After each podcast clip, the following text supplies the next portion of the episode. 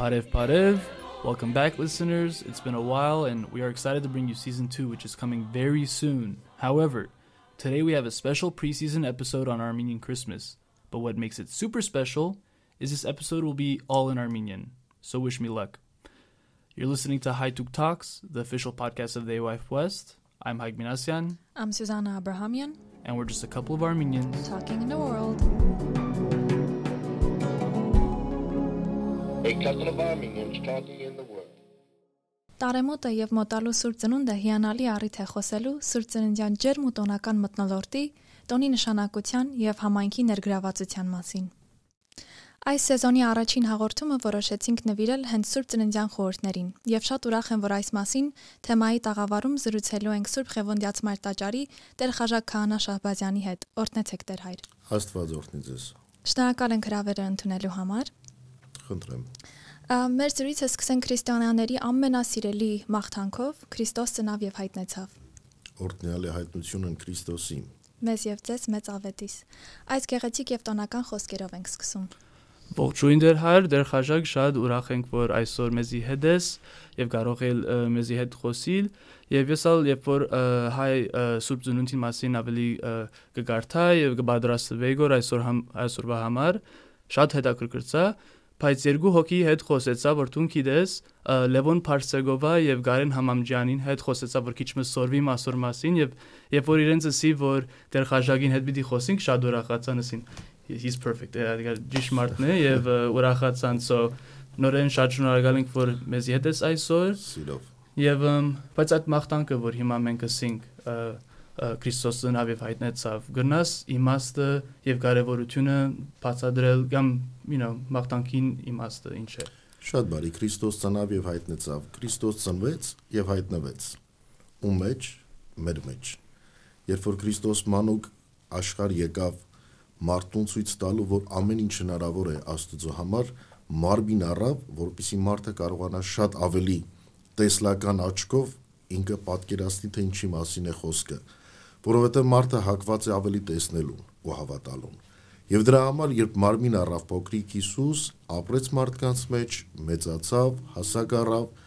30 տարեկանում մկրտվեց, քանի որ այդ էր ավանդությունը եւ օրենքը պահանջվում, որովհետև եթե քարոշություն պիտի կատարես Հրեաստանում, անպայման 30 տարեկան պիտի լինես եւ ավել։ 30 տարեկանում մկրտվեց եւ այդ քարոշչության ամբողջ շրջանում մեզ խոսեց հավիդենականության մասին։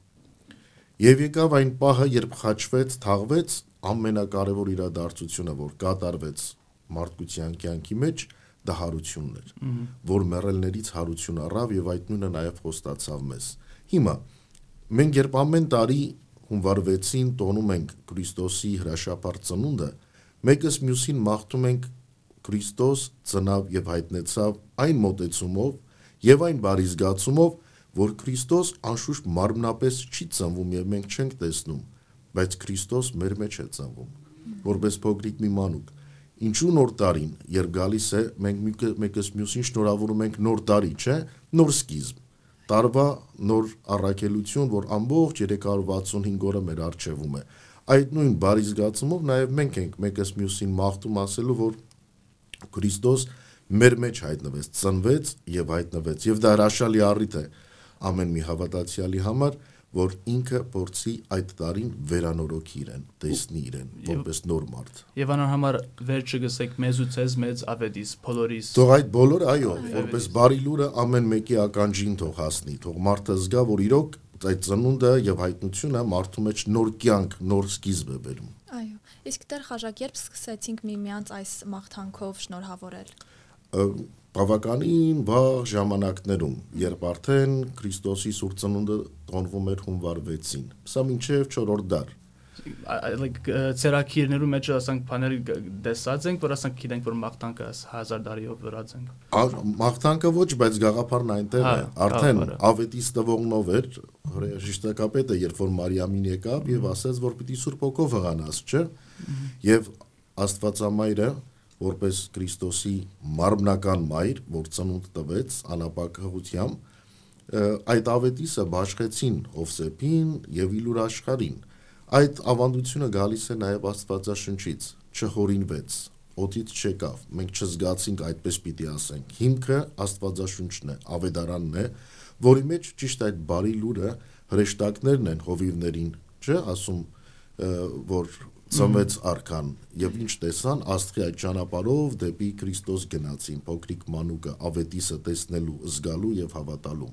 Հիմա քիչ մը առաջ ասի մենք սկսանք ասիգա ասել երբ որ Ծնունդի օրը հունվար 6-ը եղավ եւ ադիգա ամենա նշանավոր դարբերությունը ասենք բոլոր դարբեր Սուրբ Ծնունդի դոներու որ մենք հունվար 6-ը կդոնենք այս օրը եւ ոչ դեկտեմբերի 25-ը ոչ 25 կամ հունվար 7-ն ալ գա դարբեր եկեղեցիները առաջ եթե գնաս ճշտել միայն մենք ենք կամ եթիոպիացի կամ դարբեր քրես արևելյան քրիստոնեություններն անոնքալ հունվար 6 կնեն կամ միայն մենք ենք հունվար 6-ը պահված է Քրիստոսի մկրտության որպես թվական բոլոր եկեղեցիներում արևելյան եւ արևմտյան մինչև 4-րդ դարի կեսերը բոլոր եկեղեցիները տոնում էին հունվար 6-ին եւ թե մկրտություն եւ թե սուրբ ծնունդ բայց Գիտեք, որ ժամանակները թելադրում էին տարբեր քաղաքներում, երկրներում հնարավորության չափով ժողովրդին ավելի մոտեցնելու քրիստոնեության, Քրիստոսի վարդապետության։ Եվ դեկտեմբեր 25-ը լինելով արևիտոն, Saturnalia գսեն դու հռոմի հռոմի բաներ չէ այո փորձեցին որ ավելի կապեն ժողովրդին քրիստոնեության եւ այդ տոնը ավելի փոխեցին Քրիստոսի ծննդյան թվականը դեկտեմբեր 25-ի Ես միշտ երևակայ որ այդ նույն օրը թրին, որովհետև գուզեին այդ հին գրոնները ասան կրավել եւ անանք փայտուն գսես որ քիչ ավելի իրարու մոդեցնել անոնք որ չաստված էին եւ անոնք որ քրիստոնյային քրիստոնեության արդեն առաքելության ամբողջ նպատակն այն էր առաքյալների որ աշխարհ գնան եւ քարոզեն Քրիստոսի խոսքը եւ գնացին անշուշտ դժվարությունների հանդիպեցին չարչարանքների, դարապանքների Բայց այդ 25-ը, որ շատ նշանավորված է արևմտյան աշխարհում, ինչն էր պատճառը, այդ էր եւ այդ կանոնակարգ այդ ժողովները երբ որ տեղի ունեցան հայ եկեղեցին չէր մասնակցում քանի որ պատերազմական մեջ շրջանի մեջ էր եւ ըստ ավանդության թվականը որ միշտ եղել է եկեղեցում չէ 4-րդ դար եւ մինչեւ 4-րդ դարի կեսեր հունվար 6-ն է եղել եւ մենք մնացինք հաստատուն այդ ավանդության մենք տոնում ենք հունվար 6-ին թե սուրբ ծնունդը եւ թե սուրբ մկրտությունը ռուսերը եւ հույները ինչու հունվար 7-ը գնեն միան ես հիմա հետաքրքիր եմ տեսեք հետեւյալն է եթե թվականներին նայենք սրանք ավանդական թվականներ են որ մեզ գալիս են ուղակի տարվա մեջ օր հաստատելու Հիմա այդ նույն հարցով կարանք ասենք ինչու է անընդհատ զատիկը փոփոխվում։ Այս բաները բոլորը հաշվարկներ են, բայց մնայուն թվականներ Եթե ռուս կամ հույն եկեղեցին, եթե նայում են որ հունվար 7-ն է իրենց հաշվարկով, it's okay։ Թվականը չէ որ մեզ պիտի թելադրի կամ ապրեցնի մեր մեջ Քրիստոսի ներկայությունը, Քրիստոսի ծնունդը։ Հիմա եթե հունվար 6-ը չէ, հունվար 5-ն է կամ հունվար 4-ն է, փորձենք ոչ թե թվականով նայենք Քրիստոսի ծնունդին, այլ փորձենք հասկանալ իրոք ծնունդը։ Հիմա Երուսաղեմի մեջ Քրիստոսի ծնունդը նշվում է 13 օր հետո։ Ադիգա պիտի հարցնե ինչու։ Դա էլ հին տոմարն է։ Այնտեղ էլ ավանդությունն այնպես է, որ շարժվում են հին հին տոմարով։ Օրինակ Ռումանիա։ Ռումանիայում նույնպես հին տոմարով է։ Սրանք տեղական ավանդություններ են, որ պահպանվել են դարերի ընթացքում եւ չեն ուզում ուղակի փոփոխության ենթարկվի եւ այդպես պահում են այս թվականները։ Կներեք, հետ գնանք դեկտեմբերի 25-ի Սուրբ Ծննդյանը, այսինքն կարող ենք հետևություն անել, որ հեթանոսական տոնախմբությունը քրիստոնեականով փոխարինելու համար դա համար Սուրբ Ծննդյան տոնը տեղափոխել են դեկտեմբերի 25։ Հիմնական պատճառներից մեկը դա է, այո։ Հետաքրքիր է։ Ու ես միշտ կսիրեի մեծնալ ամեն օդար pedagogan դպրոցեր տալը եւ բացատրել, որ երկու հատ ծնունդ սուրբ ծնունդին կամ կամ գրամ զադել երկուքը գրնամ զադել ամերիկական ասանք materialism եւ իրենց մշակութական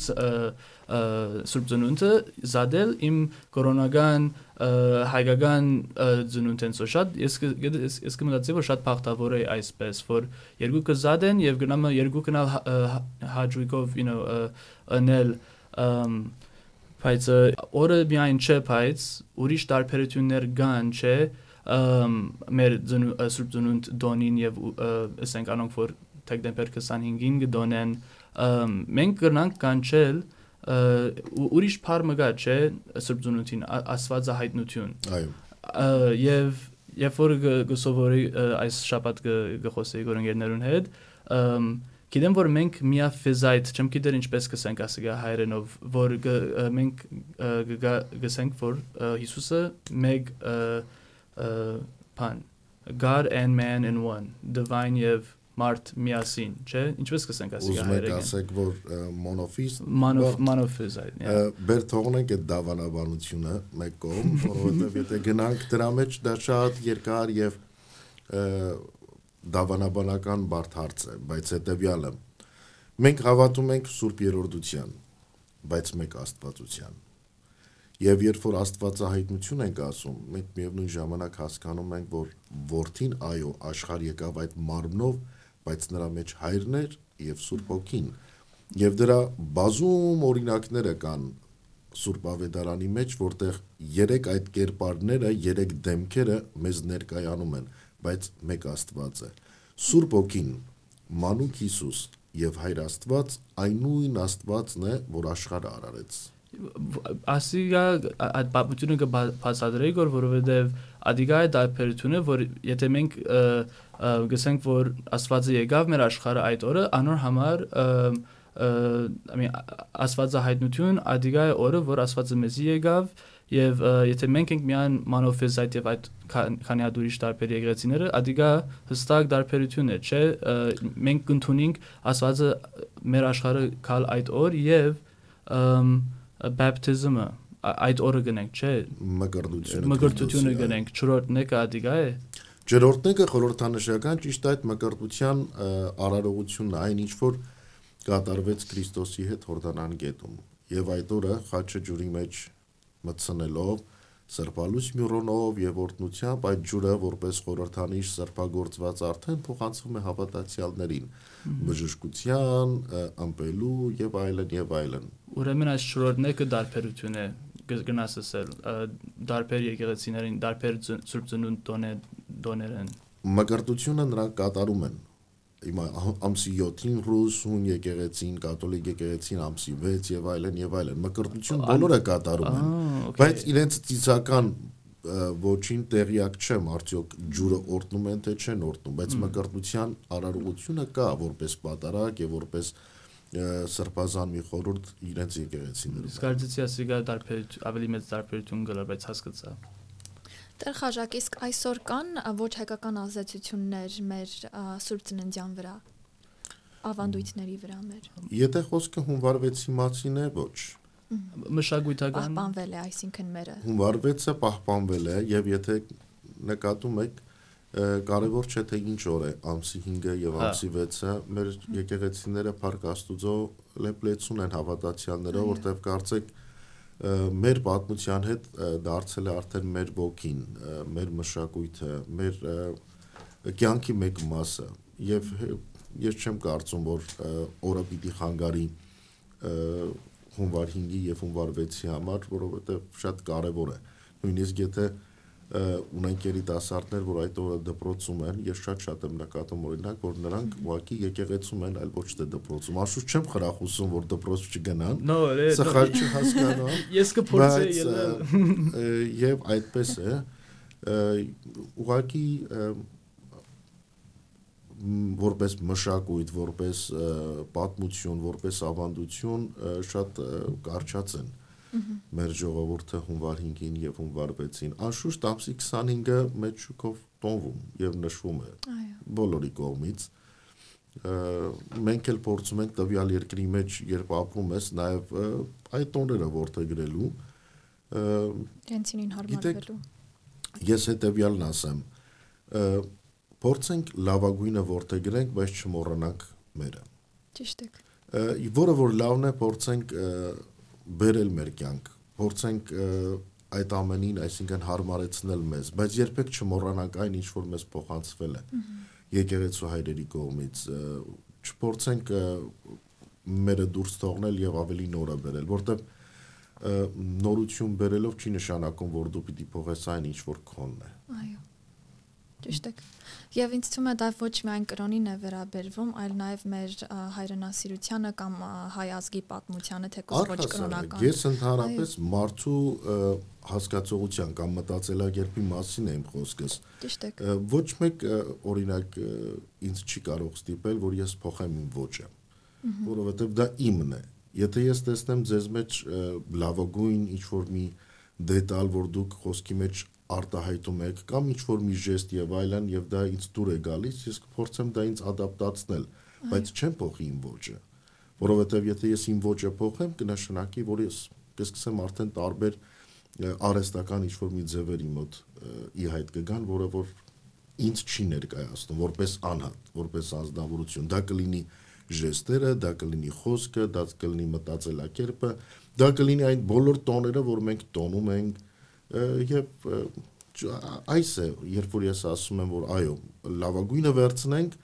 բայց չփորձենք փոխել մերը, որովհետև նա ավելի լավ է։ Բոլորս տունն ենք ամսի 25-ին, եկեք ամսի 25-ին տոնենք ամսի 6-ի Սուրբ Ծննդյան պատարակը այդպես չէ։ հadoop ենք մենք հայերը I mean ադամանտի պես I mean ավելի արժանի ին- ինձի երբ որ ասենք հadoop մշակույթ հadoop ավանդություններ ունենք so համացայն եմ բայց դարբերություններ or դարբերություն չէ բայց օդար ավանդություններ ասենք դոնաձարը կամ գաղանդ բաբան ասփաները ասիկա you know մեր մշակույթին հին բաներ են ավելի նոր են Բավականին հին։ Գավան բաբան։ Այո։ Ծմեր պատիկը։ Բավականին, բավականին։ Ինքը Հայաստանեն էր։ No, գիտես, գսեմ, որ ինքը Անատոլիան է Սուրբ Նիկողայոս հայրապետ։ Այո։ Սուրբ Նիկողայոսը ինքը իր ապրած կյանքով շատ մեծահարուստ է լինում։ Եվ օրերից մի օր, երբ որ լսում եւ ընթերցում է Քրիստոսի падգամը, որ 1-2 կիրակի առաջ ընթերցված ավետարաններից մեկն էր մեծահարուստի մասին է ասում, լինում է մեծահարուստ, ուրեմն եւ այդ տարի շատ առատ բերք է ունենում եւ մտածում է, որ ինչ պիտի անեմ, ուրեմն իմ շտեմարաններս քանդեմ, ավելի մեծացնեմ եւ իմ կյանքս բարվոք վիճակում է, էլ ինչ ունեմ մտածելու, ուտեմ, խմեմ ու քեֆ անեմ բայց Աստված նրան ասում է անմիտ հենց այս գիշեր քո հոգին պիտի առնեն ինչ պիտի անես այդ ունեցածդ այս խոսքից ավելի դրտված ավելի ինչպես ասեմ ոգևորված Սուրբ Նիկողայոս հայրապետը այն ինչ որ ուներ ճուներ իր բարվոք վիճակի մեջ բոլորը բաշխում է աղքատներին եւ սկսում է բարեգործություն անել նվեր տալ այդտեղից սկսում է նաև այն փոքրիկ պատմությունը, որ կամ հեքիաթները, որ կապում են Սանտա Կլաուսի հետ, Ձմեռ պապիկի հետ։ Ը, Ձմեռ պապիկը, եթե նայենք ինչ է, ինքը միշտ բարի կերպար է, չէ, գալիս է նվեր բերելու։ Երբևէ տեսել ես, որ Ձմեռ պապին գա նվեր խլի երեխաներից, չէ։ Այդ նույն եւ շատ լավ բան է։ Ես շատ ուրախ եմ, որովհետեւ այդ նվերի մեջ կա նաև ը, նոր տարվա գաղափարը այդ նվերի մեջ կա նաև սուրբ ծննդյան գաղափարը Երբ որ բան երեք թակավորները չէ, դվին այդ նվերները։ նվերը բերեցին Այ դա էլ է ինձ համար շատ հետաքրքիր։ Հայաստանում նմանատիպ մի կարծրատիպ կար, որ նվերներ մենք իրար փոխանցում ենք նոր տարվա կապակցությամբ, բայց դա ավելի շատ Սուրբ Ծննդյան կապակցությամբ պետքա լինի։ Այ կարող եք բացատրել որտեղից դա եկավ, որ մենք սկսեցինք իրար նվերներ փոխանցել հենց նոր տարվա շեմին։ գիտեք որովհետև 70 տարիներ Հայաստանում առավել եւս չկար եկեղեցի հաճախելու կամ ինչ որ պատ կար որ մեզ արգելում էր սուրբ ծնունդը առավել մեծ շուկով նշելու եւ տոնելու եւ այդպես ավանդություն ձևավորվեց բոլորս ես էլ լինելով Հայաստան ծնված որպես երիտասարդ սպասում էի որ նոր տարին գա թե երբ պիտի այդ նվերը ստանանք այլ ոչ թե սպասում էի որ սուրբ ծնունդը գա որ մենք ընտանիքով պիտի համախմբվենք սուրբ ծննդյան ընթրիքի ինձ ավելի նոր տարվա գիշերն էր հետաքրքրում որտեղ ծմեր պապին ինձ նվեր պիտի բերեր իսկ սուրբ ծննդյան ընթրիքին ուրախանում ենք որովհետև ամբողջ ընտանիքն էինք միասին լինում ես կարծում եմ որ այդ ավանդությունը առավել Հայաստանում կամ այսպես մեր շրջանում սովետական միության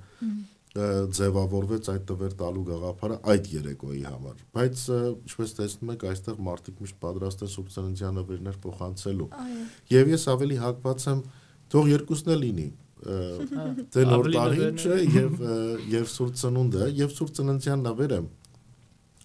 ես հետեւյալ կերպ եմ հասկանում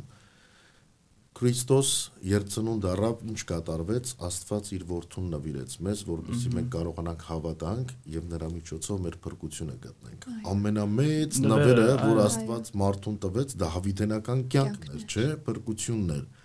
ուրեմն փորձենք այդ նվերների մեջ իրոք նաև իմաստ տեսնել փորձենք այդ նվերները նայենք այդ աչքով եւ ամեն մի տալուց փորձենք ինչպես հաղորդումը սկսելուց առաջ մենք ասեցինք Քրիստոս ծնավ եւ հայտնեցավ նվեր տալուց ինչ ենք ասում բարի տարի ուրախ տարի չէ բարի մաղթանքներ են այս բոլորը որ մարդու կյանքի մեջ վերջի վերջո միշտ ուրախություն է բերում լավ է ես չեմ տեսել մեկին որ նվեր ստանա եւ տխրի Չգրանցված դեպք է դա։ ու գիտես իմ հայրիկս միշտ գադա գներ եթե փամ չարի քեզի համար դեկտեմբեր 25-ին it's okay հայ- հայկական ծնունդին քեզի գարնա մանանք փամը մի դխրի եւ գարժանա Տեր Խաժակ, որ խնդրեմ մի փոքր կխոսեք, թե հայ առաքելական եկեղեցին ինչպես է տոնում Ջրաքալույսի Սուրբ Պատարագը եւ Պատարագը կայանալիք հենց Սուրբ Ծննդյան օրը։ Սիրով,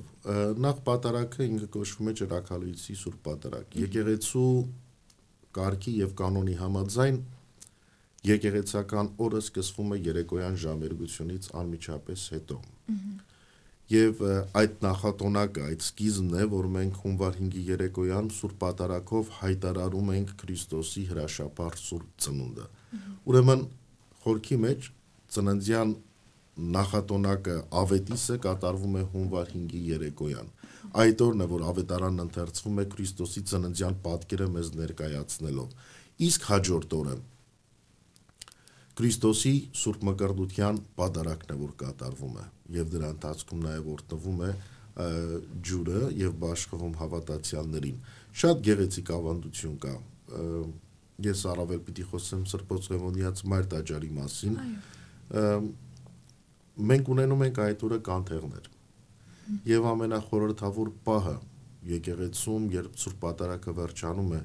պիտի տեսնեք, թե երիտասարդ ընտանիքներ, փոքրիկներ ինչպես են իրենց տան լապտերները, մոմերը բերում եւ Աստուծո Սուրբ Խորանից եկած Քրիստոսի այդ խորհրդանշական այդ լույսը վառելով իրենց ընտանիքներ տանում։ Սա մեծ ուրախություն է, մեծ մխիթարություն է եւ ը, այս գեղեցիկ ավանդությունը ուղակի պիտի փորձենք ավելի ամրացնել, որովհետեւ տեսեք, երբ նվերի մասին ենք խոսում, այդ լույսն էլ մի նվեր է մեր կյանքում։ Այդ լույսն էլ Քրիստոսի Սուրբ Խորանից եկած փոքրիկ մի նվեր է, որ նաև լուսավորում է քո կյանքը։ Պարտադիր չէ, որ այդ մատերիալի մեջ տեսնենք մոմը վառվում է, ոչ, Քրիստոսի լույսն է։ Այսպես ենք տոնում հիմնականում Սուրբ Պատարակով, Սուրբ Գրքերի ընթերցումներով եւ անշուշտ ը, հրաշափառ ծաննդյան այդ ավետիսը տալով փորձում ենք մեր ժողովրդին իրոք ը, ոչ միայն մասնակից դառնալու, այլ որպես տարվա սկիզբ, որպես նոր մի ծնունդ իրենց մեջ վերանորոգելու մեկ անգամ եւս Քրիստոսի ներկայությունը։ Այո։ Ընտանիքս գրեթե ամեն տարի, եթե ոչ ամեն տարի, միշտ պարտաճանաչ կերպով փորձում ենք մասնակցենք Սուրբ Պատարագին, եւ մի քանի անգամ իմ մոտ հարց է ցակել, որ լույսը փորձում ենք տուն տանենք, ճանապարհին այնպես է լինում, որ մամա անջատվում է, ու մտածում ենք վատ խորհուրդ չունենա կամ ամ, նմանատիպ մի բան, այ ինչ կասեք դրա մասին։ Ոնց հանգստացնենք մեզ, եթե մամա Շատ շատ հանգիստ եւ առանց որևիցե վատ բաների մասին մտածելու։ Փորձենք սնահավատության չգնանք։ Եթե նկատեցիք, ես ասացի կարևոր այդ վառվող մոմի լույսը չէ, այլ դրա մեջի խորհուրդն է։ So, եթե մոմը պիտի վերցնես եկեղեցուց եւ հանգարց մարեց, շատ չի նշանակում, որ աշխարհի վերջն էր, վերջացավ, հեսա մի բան պիտի լինի, վայ ինչ պիտի անենք, հետ կգնանք նորից կվառենք։ Կարևորը խորհուրդն է։ Խորհուրդը։ Ամեն ինչի մեջ փորձենք ոչ թե այն ինչ որ տեսնում ենք եւ ձեռք ենք տալիս, այլ դրա մեջի խորհուրդը տեսնենք։ Ինչն է նպատակը։ Ինչու ենք այդքան սպասում Սուրբ Պատարագին։ Ինչու ենք մենք այդ լույսը վերցնում։ Վերջի վերջո այդ բոլորը նաեւ իմաստ եւ խորհուրդ ունեն մեր կյանքում։ Ճիշտ եք։ Այո, եւ մինայ փորձեցիր դունը դանի կարևոր էր քեզի ասում ունենալ անին հոնե իմաստը Այո։ քեզի համար կարևոր եւ you know ատի Եթե ամեն անգամ վստահ եմ, որ այդ մոմը 24 ժամ վառ չի մնում, բայց ամեն անգամ երբ հնարավորություն կա այդ մոմը վառելու, կհիշես Քրիստոսի Սուրբ Ծննդյան երեկոն Այո։ եւ քեզ համար մեծ օրհնություն կլինի։ Եվ այդպես է լինում է, ճիշտ եք։ Այո։ Տեր խաժակ, գիտենք, որ շատ քրիստոնյաներ պահք են պահում մինչ Սուրբ Ծնունդը, եւ ես ինքս էլ արել եմ ու մտածել եմ խորհրդային է, որ ինքս ինձ մաքրում եմ։ Այ դուք որ խնդրեմ կբացատրեք խորհուրդը որն է պահք պահելու։ Նախ արդեն ասեցիք ինքնամաքրվում։ Ը, Եթե պահքը իր խորքի մեջ նայենք, պիտի զրկես քեզ ինչ որ մի բանից։ Հիմա զրկեցիր եւ հետեւյալ ձևով նախ պիտի բացատրեմ ինձ թողներեն բոլոր նրանք ովքեր որ իմ աչքից հեռու չեն եղել եւ իմ նկատողությունն են ստացել, բայց օրինակը պիտի բերեմ։ Ը, Պահք ենք պահում, միշտ չենք ուտում, բայց առավոտից երեկո մեր ընկերներով կեֆ ուրախության մեջ ենք լինում։ Ինչ ենք ուտում բանջարեղեն, ձիթով պատրաստված ը, ուտեստեղեններ, չգիտեմ ինչ եւ այլն եւ այլն, բայց միշտ չենք ուտում։ Մենք պահքի մեջ ենք։ Սա պահք չէ։ Ը, Երևույթը թերևս բառով այդ է, բայց պահք չէ։ Պահքը զրկանք է, պահքը ապաշխարության ճանապարհ է, պահքը ավետարանի ընթերցում է, պահքը բարեգործություն է։ Ես այսպես եմ ուզում բացատրել պահքի ամբողջ գաղափարը։ Գիտեք, եկեք չկապենք պահքը անպայման ուտելիքի հետ։ Մարդը կարող է ը, իր առօրյան շարունակի այնպես ինչպես որ ինքը միշտ ապրում է, բայց պահքի շրջանում ինքը փորձի հայրերի օրինակով ինչ որ մի բարի գործ կատարել։ Օրինակ մի բարեգործություն։ Սա գալիս է արդեն նաև այն մոտեցումը, որ մենք ինչու ենք մատաղներ անում անպայման այդ մատաղը պիտի լինի այդ ոչխարը, միսը, օրտնվածաղը, թե մենք կարող ենք մատաղի հասկացողության մեջ մենք կարող ենք ուղակի ը, 10 երեխայի փորձենք օգտակար դառնալ, որպեսզի իրենց կրթությունը ապահովենք, նրանց հասունացնենք եւ դարձնենք արժանի զավակներ ոչ միայն իրենց ընտանիքի, այլ նաեւ մեր ազգի եւ մեր եկեղեցու։ Սա էլ մատաղի մի տեսակ է։ Պակն էլ նույնն է զրկանք, ապաշխարություն, ինքնա քննադատություն, վերանորոգում, այսպես կարող ես բացատրել։ Պակ ասած հասկացողությունը ես չեմ ուզում որ մենք անպայման ը, ուտեստեղների մեջ կապենք, տեսնենք եւ դրանով առաջնորդվենք։ Չեմ ուտում պահքի մեջ եմ, բայց ինչ ուզեմ կարամ անեմ։ Ապրելակերպը շատ կարևոր է։ Շատ։ Այ- այս ծոմաբահությունը որ գլինի Սուրբ Ծնունդեն առաջ 40 օր է անանք բան է նույ- ա, Շրջանը կոչվում է հիսնակած շրջան, այսինքն 50 օրեր։ 50 Անշուշտ, բայց այս ընթացքում կատարվում են նաև մեծ տոներ, կոչվում են մեծ տոներ։ Առաքյալները կան, Ստեփանոս Նախասարգսակ, 12 առաքյալներ, 72 աշակերտներ եւ այլն, այսպես տոներ էլ կան շաբաթվա մեջ։ Բայց ինչպես պատրաստվում ենք Քրիստոսի Սուրբ Հարության տոնին, այդպես նաև եկեղեցին մարդուն հնարավորություն է տալիս պատրաստվելու Քրիստոսի հրաշափառ ծնունդին։ Նա մանավանդ վերջին շաբաթը, որ ամբողջությամբ պահքի շրջան է նշանակված։ Դեկտեմբեր 31-ն էլ մեջը ներառյալ լինելով։ Պիտի մտածենք, չէ, ինչու 31-ին, որովհետև նոր տարվա այսպես հասկացողություն կամ մոտեցումը շատ այդքան էական չէ, որքան Քրիստոսի Սուրբ Ծննդյան ավետիցը մարդու կյանքում։ Ուրեմն երբ որ հունվար 5-ը գկա,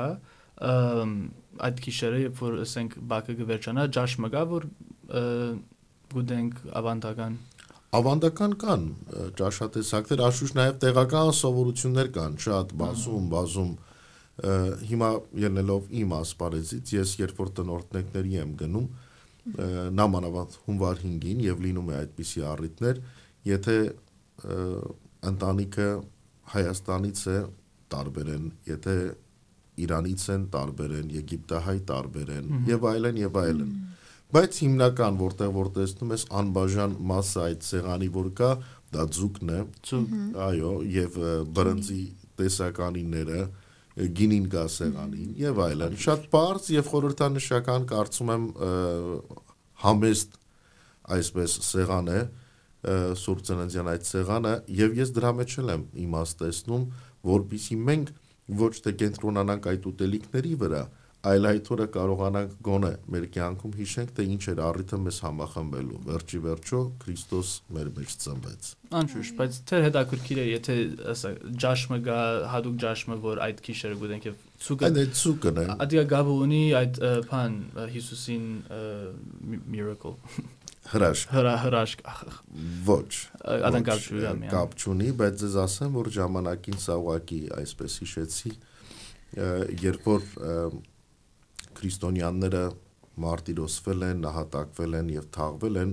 որոշ շրջաներ կան, որ արգելել են գերեզմանակարի վրա խաչեր դնելու։ եւ Քրիստոսի քրիստոնյայի գերեզմանի վրա երբ դուք կտեսնեք որ խաչ չէ ձուկ է դա նույն խորուրդը եւ իմաստը ունի Ահա, հասկացա։ Նշան է։ Հետաքրքիր է։ Ամ, բայց ը, բակը ընդհանրապես երբ որ ես բակն եմ, զադիգի բակն է։ Բայց գիտեմ որ դարվա քանի հատ ունենք այս ծոմաբահությունները։ տարվա ուղիղ կեսը 6 ամիս պահք է Ինչու տարբեր ժամանակներին Բայց ինչու չեն կներ այլևս միան մեկ հատ ընդհանրապես ժողովուրդը ասենք միան դա ամենաերկար շրջանն է նախ ասեմ ամեն չորեքշաբթի եւ ուրբաթ օրերը պահք են Մհմ, չորեքշաբթին Քրիստոսի մատնության առիթով իսկ ուրբաթ Քրիստոսի խաչելության առիթով այդ երկուսը կան ամբողջ տարվա մեջ միայն զատիկից մինչև համբարձում շրջանն է որ բախի այդ շրջանները չկան այլապես մնացած չորեքշաբթի եւ ուրբաթ օրերը պահք են եւ անշուշտ կան նաեւ տարբեր պահքեր խաչ վիրացին նվիրված սուրբ ծննդին եւ այլն եւ այլն ինչու չեն պահում շատ անհատական է շատ անհատական մոտեցում է եւ թերևս շատ չի խոսվում այս պահքերի մասին շատ չի ներկայացվում որ այսպիսի պահքեր կան բայց ես գիտեմ հավատացյալներ որ գնեն ամբողջ տարին կամ ամբողջ տարին ը, նաև ծոմապահությամբ են առաջնորդվում գոնե չորեքշաբթի եւ ուրբաթ օրերը կան նրանք ովքեր որ տեղյակ են Ես շատ գսիրեմ Բաքի միտքը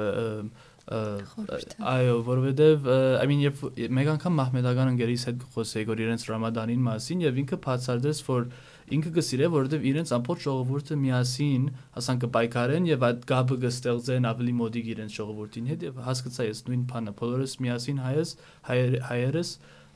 իրարու հետ կպայքարենք այս ժամանակին եւ եւ գնանք ավելի մոդենալ այդպեսի Տեր Խաշակ, հիմա եթե թույլ կտակ մի քանի հարց ձեզանից հարցնենք, այ դուք ինչպես սկսեցիք հետաքրքրվել եկեղեցով, որ տարիքից կամ ինչ է ձեր հետաքրքրությունը շարժեց դեպի քրիստոնեությունը եւ եկեղեցին։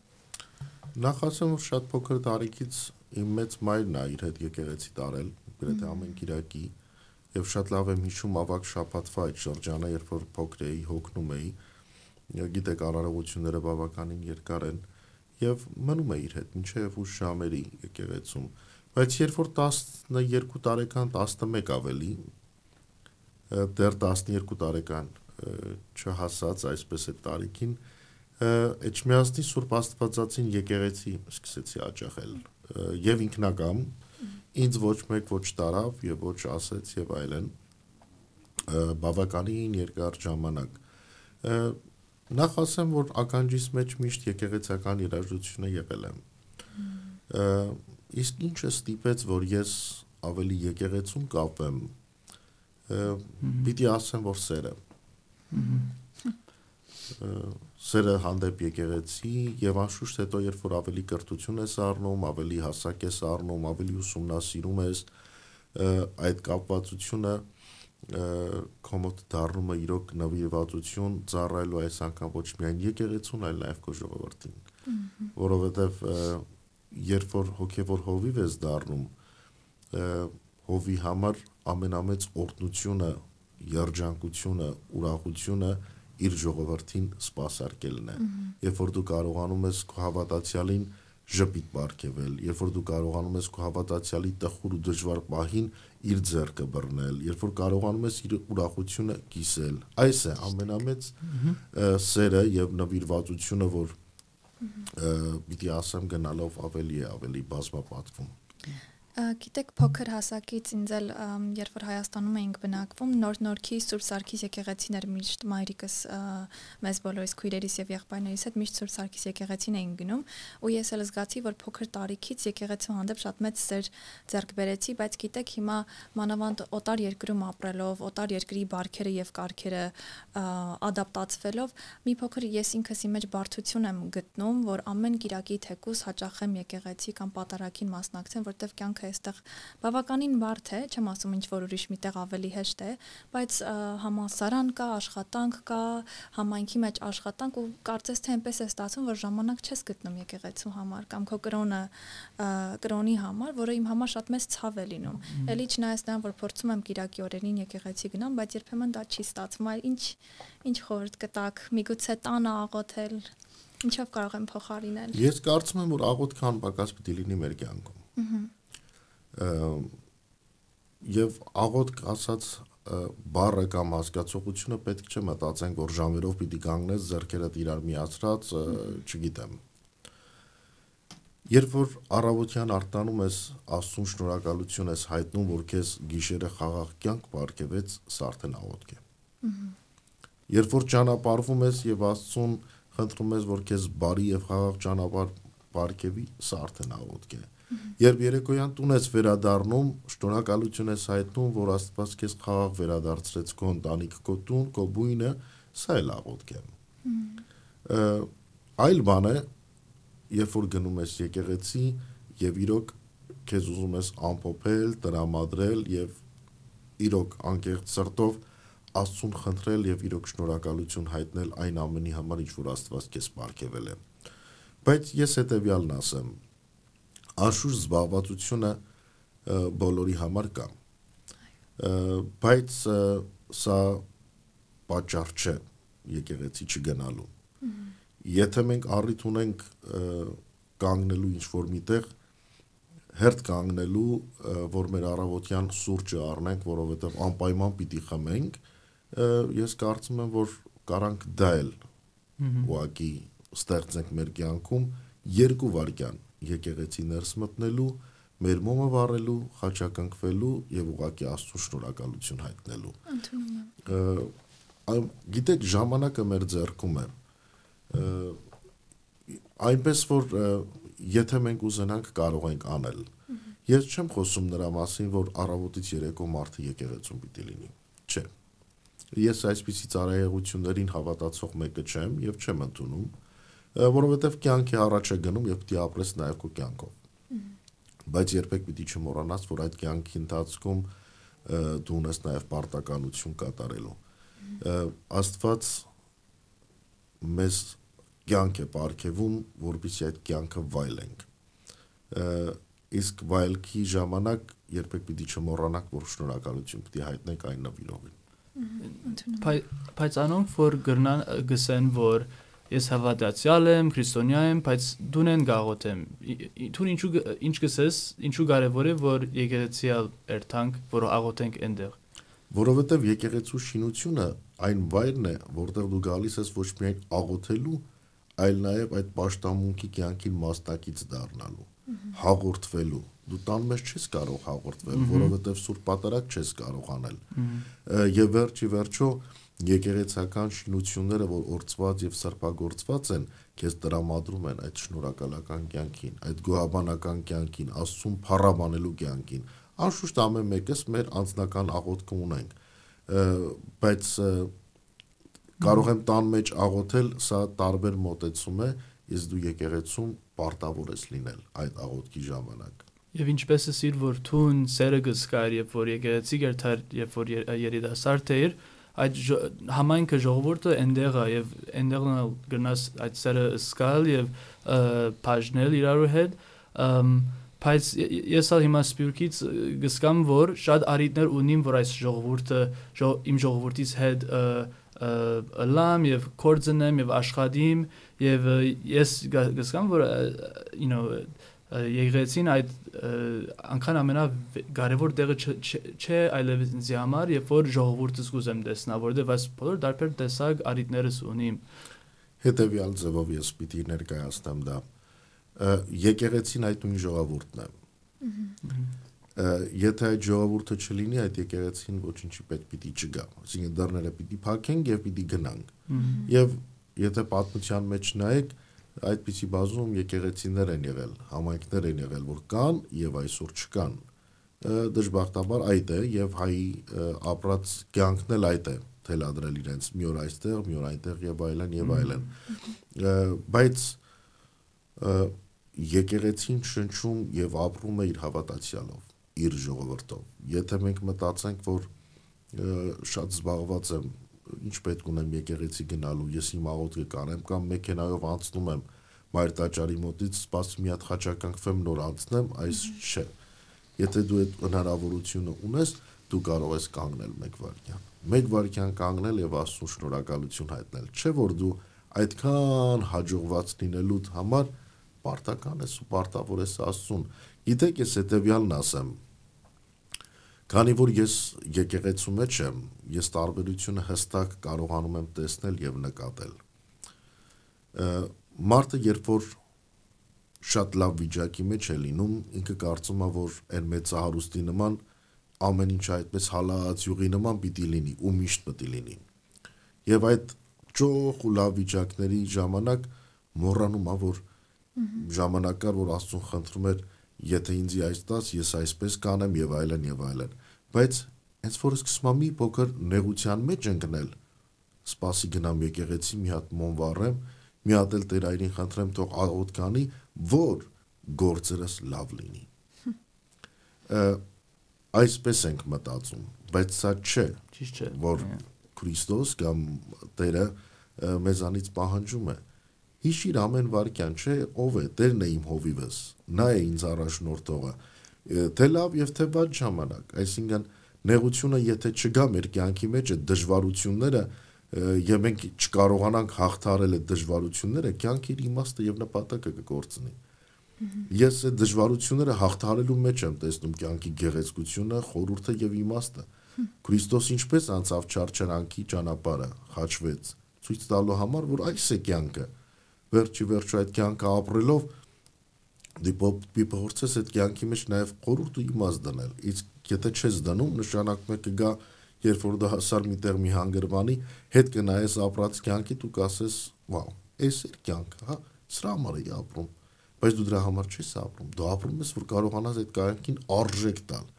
Իսկ մարդը եթե այդ կյանքին չի կարողանում արժեք տալ, նշանակում է ինքը դեռ չի գտել իր կյանքի մեջ այն նպատակը կամ ճշմարտությունը, որ Աստված որպես սերմ եւ որպես շնորհք իր կյանքի մեջ է դրել։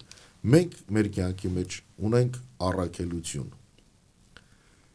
Եվ ամեն մարդ այդ շնորհները, եթե չի կարողանում կյանքի կոչել, նշանակում է ինքն իրեն մերցնում է։ Ու այդպես մարդը նմանվում է մեռյալ ծովին։ Մեռյալ ծովը ինքը գեղեցիկ է, բայց դրա մեջ բուսականություն չկա, կենթանական աշխարհ չկա։ Շատ լավն է։ Ես կարծում եմ, որ մարդը չի ուզում նմանվել մեռյալ ծովի, միայն տեսքով գեղեցիկ լինել, կարևորը որն է մարդու մեջ այն ինչ որ Աստված սերմանել է եւ պիտի փորձես այդ բոլորը կյանքի կոչել, դառնալ կյանքի մի օվկիանոս։ Ճիշտ եք։ Շատ հետաքրքիր է ամիսներ առաջ եկեղեցի էի ես եկել եւ ձեզ խնդրեցի որպեսզի ինձ օրհնեք ու աղոթեք իմ գործերի հաջողությունների համար։ Բժշկական համալսարան եմ սկսել 4 ամիս առաջ մոտավորապես ու հիմա որ ես խոսքերը ասեցիք, շատ լավ հասկանում եմ ինչ նկատի ունեք ու իմ կյանքին էլ նայելով շատ հետաքրքիր է որ ամեն մի ձեր խոսքը շատ པարզ ընդունում եմ, բայց ես ինքս ինձ որպես անհատ, երբ որ իմ կյանքին եմ նայում եւ իմ ապագային, չեմ թողնի որ մի պահ գա, որ ես կորցնեմ ինքս ինձ եւ մոռանամ թե ինչի համար եմ այդ կետին հասել կամ ինչի համար եմ աղոթել որ այդ կետին հասնեմ կարծում եմ այդ բոլորս երևի պետք է այդ չմոռանանք թե որտեղից եք Երբեք եկել պիտի չմոռանանք, որտեղից սկսեցիր եւ ինչպես հասար այդ բոլորին։ Անշուշտ ձգտումը, աշխատասիրությունը, ծառայասիրությունը միշտ օգնում են եւ դրա մեծ մեծ առավելությունն ու այն է, որ Աստված մարդուն խելք է տվել։ Շնորհք է տվել, որ կարողանա իր միտքը բանեցնի իր կյանքը ավելի բարելավելու։ Բայց այդ ճանապարհին երբեք պիտի չմոռանաս այդ միտքը, այդ շնորհները քեզ ապարգևողին։ ճիշտ եք այո Okay։ դերարը մեկ հատ հարցում մնալ գուզեմ հարցնել քեզի համար գա մի հատ հայկական քիրք եւ մի հատ ասենք անգլերենով կամ դարբեր քիրք որ մեր լսողները գրնան երթալ եւ գարթալ եւ ավելի ստեղծել այդ գաբը կամ հետաքրքրությունը մեր եկեղեցին հետ կամ քրիստոնեությունի հետ ընդհանրապես Անշուշտ բազում են գրքերը։ Նախ առաջինը պետք է ասեմ, որ նրանք, որ ովքեր հայրեն կարողանում են կարդալ, թող կարդան Աստվածաշնչի առակած գիրքը։ Նրանք իրենց բոլոր հարցերի պատասխանները կգտնեն այդ գրքի մեջ։ Այո, որովհետև այնտեղ շատ-շատ բաների մասին է խոսում, որ մարդուն հետաքրքրում է։ Անգլերենով կա հայ եկեղեցու պատմություն, հայ ժողովրդի պատմություն, մեր ավանդությունները, մեր մշակույթը, շատ շատ ը, բազում գրքեր կան, բայց ես անգլերեն լեզվով ընթերցողների համար պիտի առանձնացնեմ մի ուրիշ գիրք, որ կապ չունի ոչ եկեղեցու հետ եւ ոչ էլ մեր մշակույթի հետ, բայց կապ ունի դա երիտասարդների հետ։ Դա Claudia Black-ի գիրքն է։ Եվ այդ գիրքը կոչվում է It will never happen to me։ Այդ գիրքը addiction-ի մասին է։ Addiction։ addiction Ը,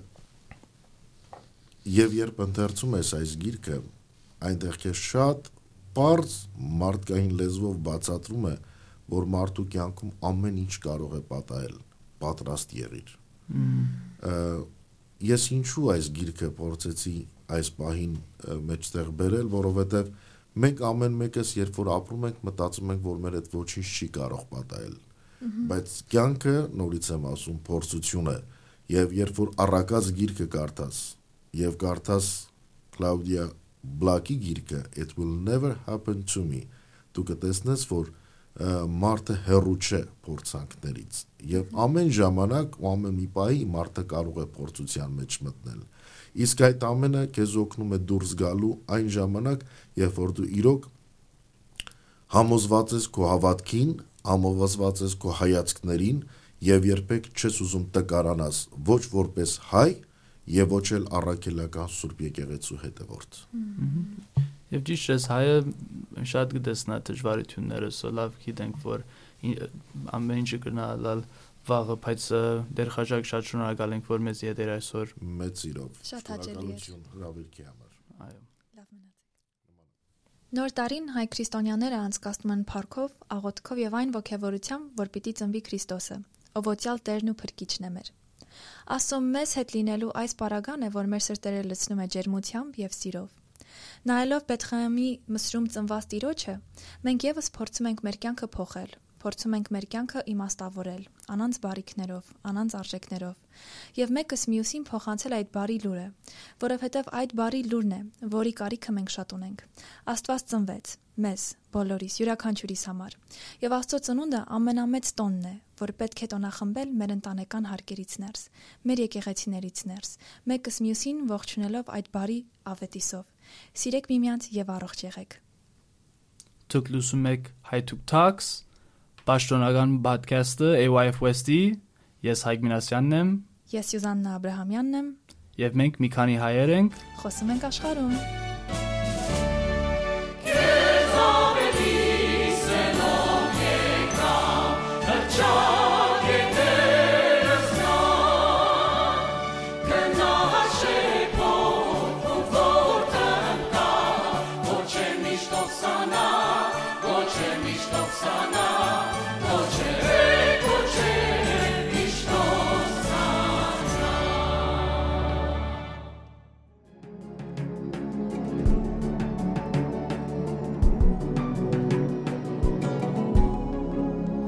capital of arming and stocking in the world.